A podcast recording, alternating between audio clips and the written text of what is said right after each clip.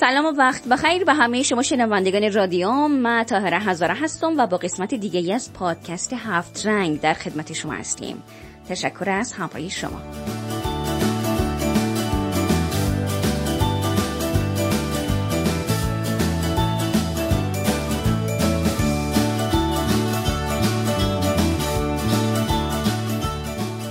از طرفداران فیلم های ترسناک باشین احتمالا نام لورین و ادوارین به گوشتان خورده است. افرادی که مجموعه فیلم های کانجورینگ با محوریت فعالیت هایشان ساخته شد. طی دهه های گذشته افراد زیادی در حوزه شیطان شناسی و مبارزه با موجودات ماورایی فعالیت کرده و می کنند اما وارین ها مشهورترین هایشان به شمار میرن. دلیل اتفاق را باید در پرونده ها و گسترده فعالیت هایشان جستجو کرد. اید و لورین وارین با واسطه فیلم های کانجورینگ توانستند به شهرت بیشتری در بین مردم جهان دست پیدا کنند. اما پیش از اکران فیلم هم چهره های شناخته شده ای بودند. آنها نه تنها به نقاط مختلف ایالات متحده آمریکا سفر کردند تا روی اتفاقات مختلف کار کنند بلکه کتاب ها و مقالات زیادی نوشتند.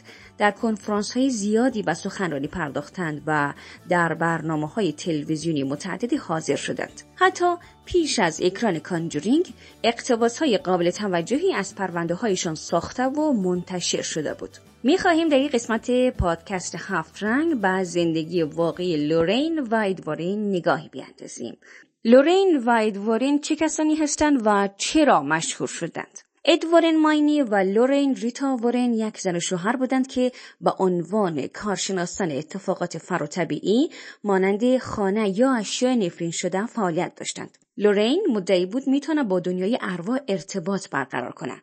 آنها با همکاری هم روی موارد مختلفی کار کردند که ادعا می‌شد سرمنشه فراطبیعی یا شیطانی داره. آنها کتابهای زیادی نوشتند و تمامی کتابها درباره اتفاقات فراطبیعی هستند که طی سالهای فعالیتشان بررسی کردند. پرونده هایی که وارن ها رویشان کار کردند طی دهه های گذشته به آثار مختلفی مانند سریال تلویزیونی، فیلم سینمایی یا مستند تبدیل شده بود. اید در سال 2006 فوت کرد اما لورین تا سال 2019 زنده بود و حتی در ساخت فیلم های کانجورینگ مشارکت داشت. وارنها برای انجام تحقیقات هیچ گونه پولی دریافت نمی کردند و تمام درآمدشان از سخنرانی یا اهدای امتیاز ساخت اقتباس از پرونده هایشان بود. در ادامه مهمترین پرونده های وارنها را مرور می کنیم.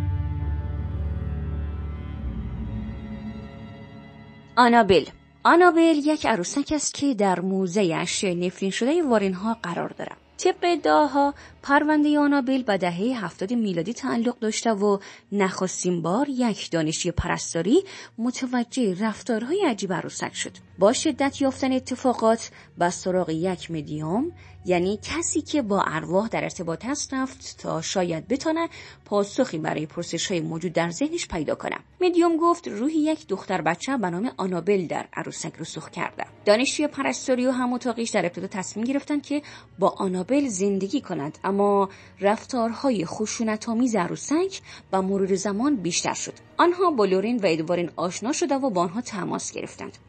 وارین ها پس از بررسی های بیشتر متوجه شدند که خبری از روح دختر بچه نبوده و موجودی شیطانی به داخل عروسک رسوخ کرده و کنترلش رو در دست گرفته است. آن دو سپس عروسک را به موزه اشیاء نفرین شده بردند و در یک محفظه شیشه قرار دادند تا نتانه برای افراد بیشتری دردی سرساز بشه.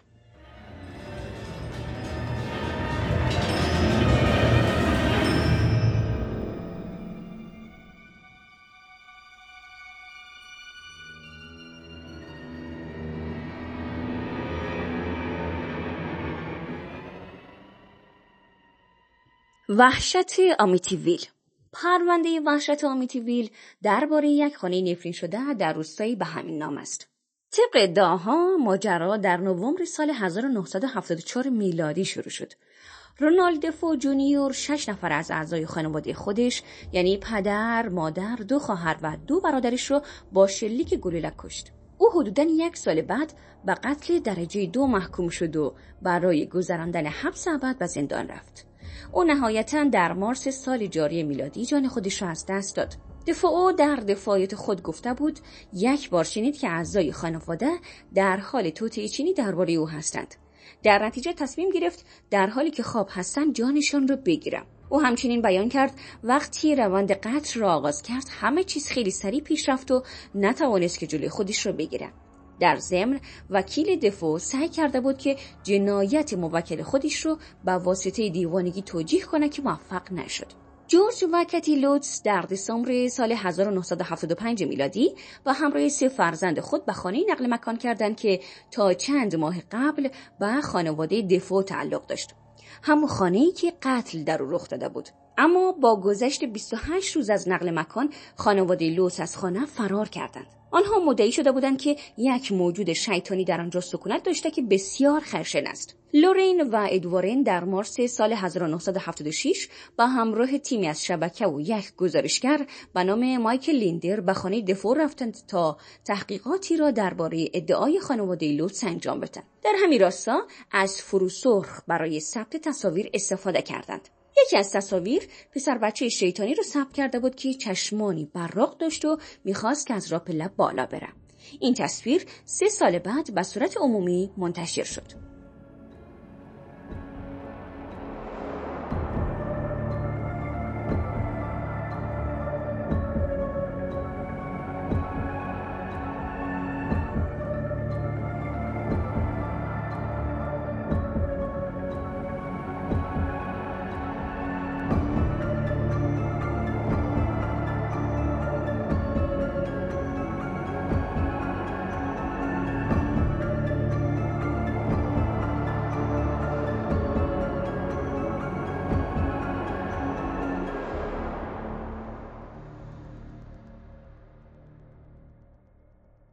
روح خبیث انفیلد پگی هاچسون در آگوست سال 1977 میلادی با پلیس تماس گرفت و ادعا کرد که مبلهای خانه به خودی خود حرکت کرده و فرزندانش هم صدای کوبیده شدن روی دیوار را شنیدند. در پی این تماس یک افسر پلیس جوان به محل آمد و در گزارش خود نوشت که صندلی بدون هیچ دلیل مشخصی تلو تلو خورده یا روی زمین کشیده شده. خانواده هاچسون بعدها مدعی شدند که صداهای عجیب و غریبی شنیدند و اسباب بازی ها به این سمت و آن سمت پرتاب میشند محل صندلی ها تغییر می‌کنه و کودکان هم به شکل عجیبی در هوا معلق میشند بیش از سی نفر که شامل همسایه کارشناس مسائل فراتبیعی و روزنامه نگار میشن طی مدت 18 ماه به بررسی خانه‌ای که هاجسون ها در آن سکونت داشتن پرداخته و موارد مشابهی رو ثبت کردند. در ضمن بررسی های زیادی روی اعضای خانواده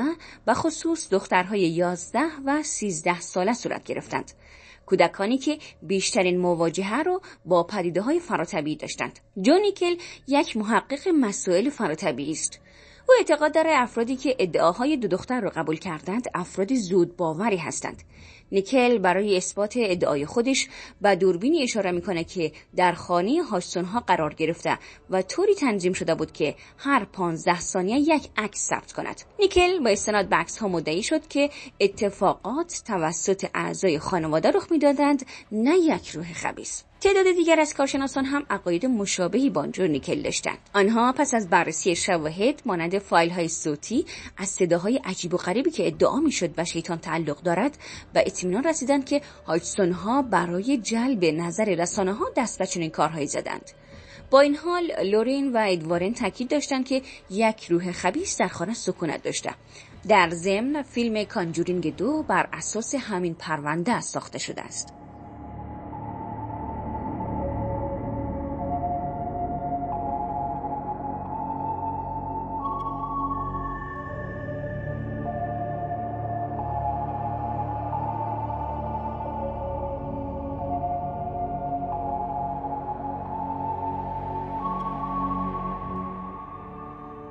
محاکمه آرنی شایان جانسون محاکمه آرنی شویان جانسون یکی از مشهورترین پرونده های تاریخ ایالات متحده آمریکا محسوب میشه. پرونده ای که متهم سعی می‌کرد با واسطه شیطان عمل خودش رو توجیه کرده و گناه رو گردن موجودی بیاندازه که کنترلش رو به دست گرفته بود. ماجرا زمانی آغاز شد که آرنی به همراه دبی و دیوید گولدزل به خانه ای رفتن که اخیرا اجارش کرده بودند. دیوید برادر دبی بوده و سن چندانی نداشت. او باید بخش از خانه رو تمیز می‌کرد اما مدعی شده بود که با یک پیرمرد ترسناک مواجه شده است. زوج جوان گمان می‌کردند که دیوید قصد داره که با این بهانه از زیر بار پاک کردن شانه خالی کنه. اما او با نقل از پیرمرد گفت اگر خانواده گلسل به اینجا نقل مکان کنند آسیب می‌بیند. تجربه های فراطبیعی دیوید گلسل ادامه یافت. پیرمرد هر از گاهی به سراغش میآمد. جملات لاتین به زبان میآورد و تهدید می‌کرد که روحش را خواهد دزدید. دیگر اعضای خانواده همچنین چند باری صداهای عجیب و غریب از اتاق زیر شیروانی شنیدند. اما هیچ کدام مواجههای با پیرمرد نداشتند. شرایط در ادامه وخیمتر شد. دیوید شبها کابوسهای وحشتناکی می‌دید و رفتارهای عجیبی نشان می‌داد. علاوه بر این بدون توضیحی زخمهای جدید روی نقاط مختلف بدنش ظاهر می شدند. با ادامه یافتن اتفاقات خانواده گوچسل با لورین و ادوارن تماس گرفته و از آنها درخواست کمک کردند. لورین و ادوارن به این نتیجه رسیدند که چاره جز جنگیری ندارند و همین دلیل سه مراسم جنگیری انجام دادند.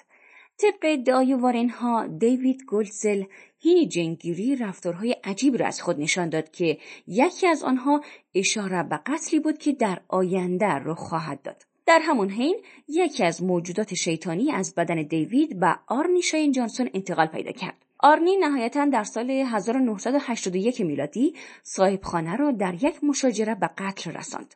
علیرغم تلاش های وارنها برای اثبات وجود موجود شیطانی آرنی به قتل درجه یک محکوم شد. قسمت سوم کانجورینگ با محوریت این پرونده ساخته شده است.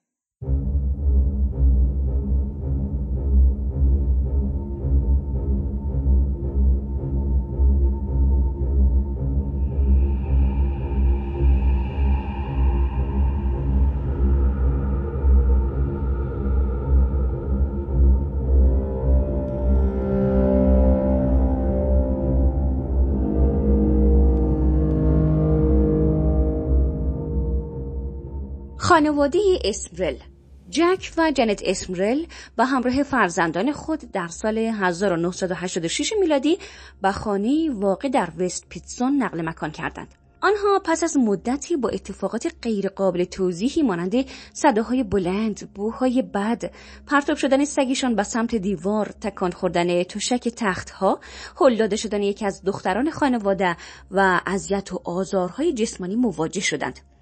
اسمرل ها که چاره دیگری نداشتند با لورین و ادوارن تماس گرفتند. اد و لورین وارن پس از ورود به خانه متوجه شدند که موجود شیطانی که در آنجا حضور دارد بسیار قدرتمند است. وارن ها سعی کردند با پخش آهنگ های مذهبی و خواندن دعا موجود را به خروج وادار کنند اما او در پاسخ آینه ها را تکان داد و مبل ها را جابجا کرد. او حتی روی یکی از آینه ها نوشت که گورتان را گم کنید. اگرچه وارن ها مدعی شده بودند که یک موجود شیطانی اعضای خانواده اسمرل را آزار داده شواهد چیز دیگری می‌گوید. برای مثال یک کشیش محلی دو شب در خانه حضور داشت و هیچ اتفاق غیر طبیعی را تجربه نکرد. منتقدان هم می‌گویند اسمرل ها برای اثبات ادعای خود هرگز دلیل محکمی ارائه ندادند.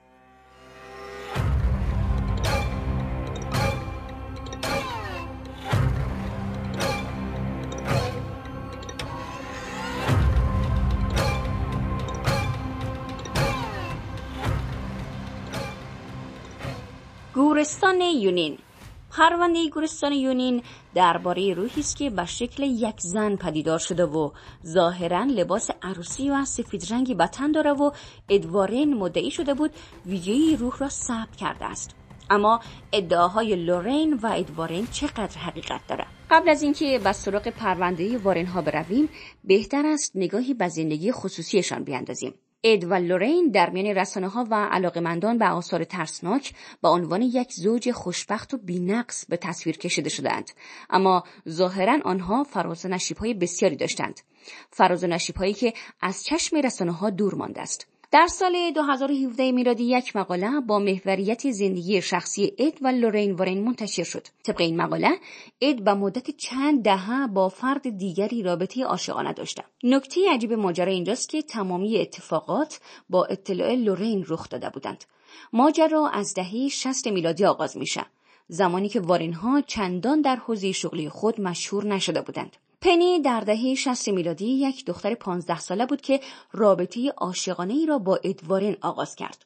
او چند سال بعد به خانه وارن ها نقل مکان کرد و به گفته پنی اد یک شب را پیش همسرش میگذراند و شب دیگری را با معشوقهاش صبح می‌کرد. پنی در بخش دیگری از اظهارنامه خود نوشت یک بار یک از همسایه ها متوجه حضورش در خانه وارن ها شد و با پلیس تماس گرفت.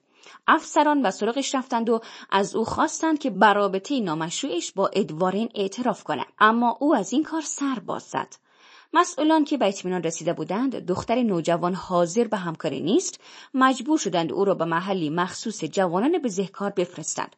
با این حال اید هر هفته به سراغش می و بعد از مدرسه به محل قرار عاشقانه خود می رفتند. تا جایی که پنی به یاد می آورد وارنها او را به عنوان دختر یتیمی که سرپرستیش را بر عهده گرفته یا برادرزاده و یا خواهرزاده خود معرفی می کردند. او همچنین گفت پس از اینکه باردار شد وارنها وادارش کردند که بچه را سخت کند پنی به توصیه وارنها به بقیه گفته بود که فردی یک شب به خانه ایش آمد و به او تجاوز کرد پنی همچنین در یک فایل صوتی که با محوریت وارین ها ضبط شده بود می‌گوید اختلافات شدیدی میان اد و لورین وجود داشت تا جایی که برخی اوقات گمان می‌کرد یکدیگر را خواهند کشت اگر به یاد داشته باشید در بخش مربوط به گورستان یونیون گفته شد که ادوارن ویدیویی را از زن سفید پوش ضبط کرده. اد برای ها گفته بود به مدت یک هفته در گورستان پنهان شد تا بتانه ویدیوی مورد نظر را ضبط کنه. با این حال پنی می‌گوید ویدیو جعلی بوده و شخصا در ساخت ویدیو کمک کرده است. استیو نوولا یک عصبشناس و پری دیانجلیس یک شکرای مشهور در سال 1977 میلادی مصاحبه پیرامون لورین و ادوارین با روزنامه انجام دادند. آنها در بخش از صحبتهای خود گفتند که وارنها انسانهای خوبی هستند اما در بحثی شیطان شناسی و فعالیتهایشان در حوزه اتفاقات فراطبیعی نظر کاملا متفاوتی داشتند. نوولا و دیانجلس گفتند که آنها در خوشبینانه ترین حالت راویان مجموعی از داستانهای غیرمنطقی درباره اشباه و در بدبینانه ترین حالت کلاهبرداران خطرناک هستند. آن دو مبلغ 13 دلار پرداخته و در یکی از تورهای موزه وارنها شرکت کرده بودند. هدف از انجام چنین کاری بررسی تمامی مدارکی بود که وارنها طی دهه های گذشته در فعالیتهایشان جمع آوری کرده بودند. استیو نوولا و پری دیانجلیس نه تنها گشت گذاری در موزه انجام دادند بلکه تمامی ویدیوها را تماشا کردند. در انتها به این نتیجه رسیدند که تمامی پرونده های وارین ها بزرگ نمایی بیش نبوده و هیچ چیز شیطانی پیرامون آیتم های موجود در موزه وجود نداره. به عقیده آنها تحقیقات ها هرگز علمی و دقیق نبوده و همیشه با یک پیشفرض به سراغ سوژه می رفتند. پیشفرضی که با آنها می گفت ریشه اتفاقات در عوامل فراطبیعی است. لورین وارین در پاسخ به ادعاهای عصبشناس و شکگرای مشهور گفت آنها اعتقادی به خدا ندارد.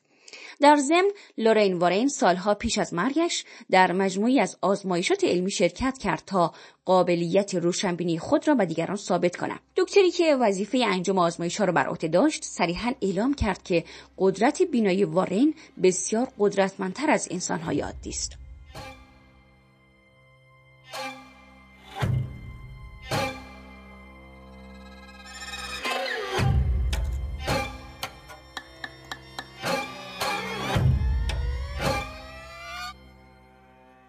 لورین و ادوارین طی دهه هایی که مشغول فعالیت در زمینه شیطان شناسی و مقابله با آنها بودند هر چیزی که تحت تأثیر شیاطین قرار گرفته یا اصطلاحا نفری شده بودند رو در زیر زمین خانه جمع آوری کردند. هدف این بود که آیتم ها رو در جای محبوس کنند تا شیاطین نتوانند به واسطه آن بیشتر از این به مردم عادی صدمه بزنند. موزه آنها شامل آیتم های مختلفی میشه. از تابوت خوناشام گرفته تا سنگ قبر کودک که به عنوان محراب شیطان مورد استفاده قرار می گرفت. و این موارد باید نفرین های مرگ، ماسک های شیطان و عروسک های مشهور آنابل را اضافه کرد. در پی فوت لورین وارن در سال 2019 میلادی موزه وارن ها به صورت دائمی بسته شد اما پیش از آن با بازدید کنندگان اختار داده می‌شد که تحت هیچ شرایطی اشیای موجود را لمس نکند